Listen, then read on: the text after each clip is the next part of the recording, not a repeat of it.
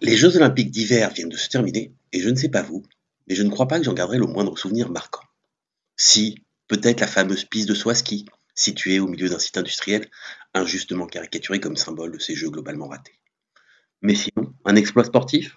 Oui, il y a eu Quentin Fillon-Maillet et ses cinq médailles, mais pour nous Français, avec notre prisme national. Mais à part cela, rien. Pas une ou un athlète qui se détache et qui, par ses exploits, rejoint les légendes iconiques telles que Katharina Witt Ingmar Stenmark, sans parler de Jean-Claude Killy. Sans doute est-ce dû à la fois à la relative universalisation des sports d'hiver, de moins en moins cantonnés par spécialité sur les nationalités, la luge n'est plus réservée aux Allemands, le curling aux Canadiens ou le patinage de vitesse aux Néerlandais. Ainsi, à Grenoble, en 1968, seules 35 compétitions se déroulèrent, alors qu'à Pékin, il y en a eu plus du triple, 109. Compliqué de retenir tel ou tel athlète avec autant de médaillés. Oui, il y a l'ambiance Covid qui plombe un peu tout et surtout prive de public. Et chacun sait depuis le printemps 2020 que sans public, la fête est moins folle.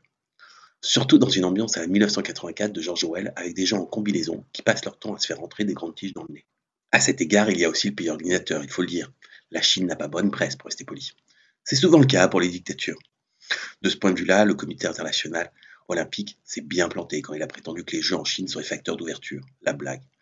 Peng Shuai peut en témoigner la démocratie n'est toujours pas au programme du côté de Pékin. Bien entendu, le CIO va communiquer sur des chiffres faramineux d'audience et expliquer que grâce aux Jeux, des centaines de millions de Chinois se sont mis au sport d'hiver, prétendant ignorer une fois de plus le principe de la et de la poule quand il s'agit d'évaluer l'impact des Jeux sur un territoire.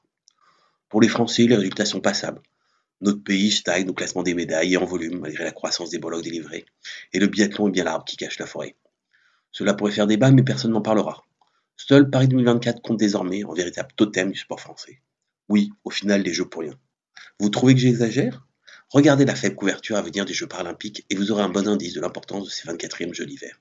Mais bon, vive le sport et à la semaine prochaine.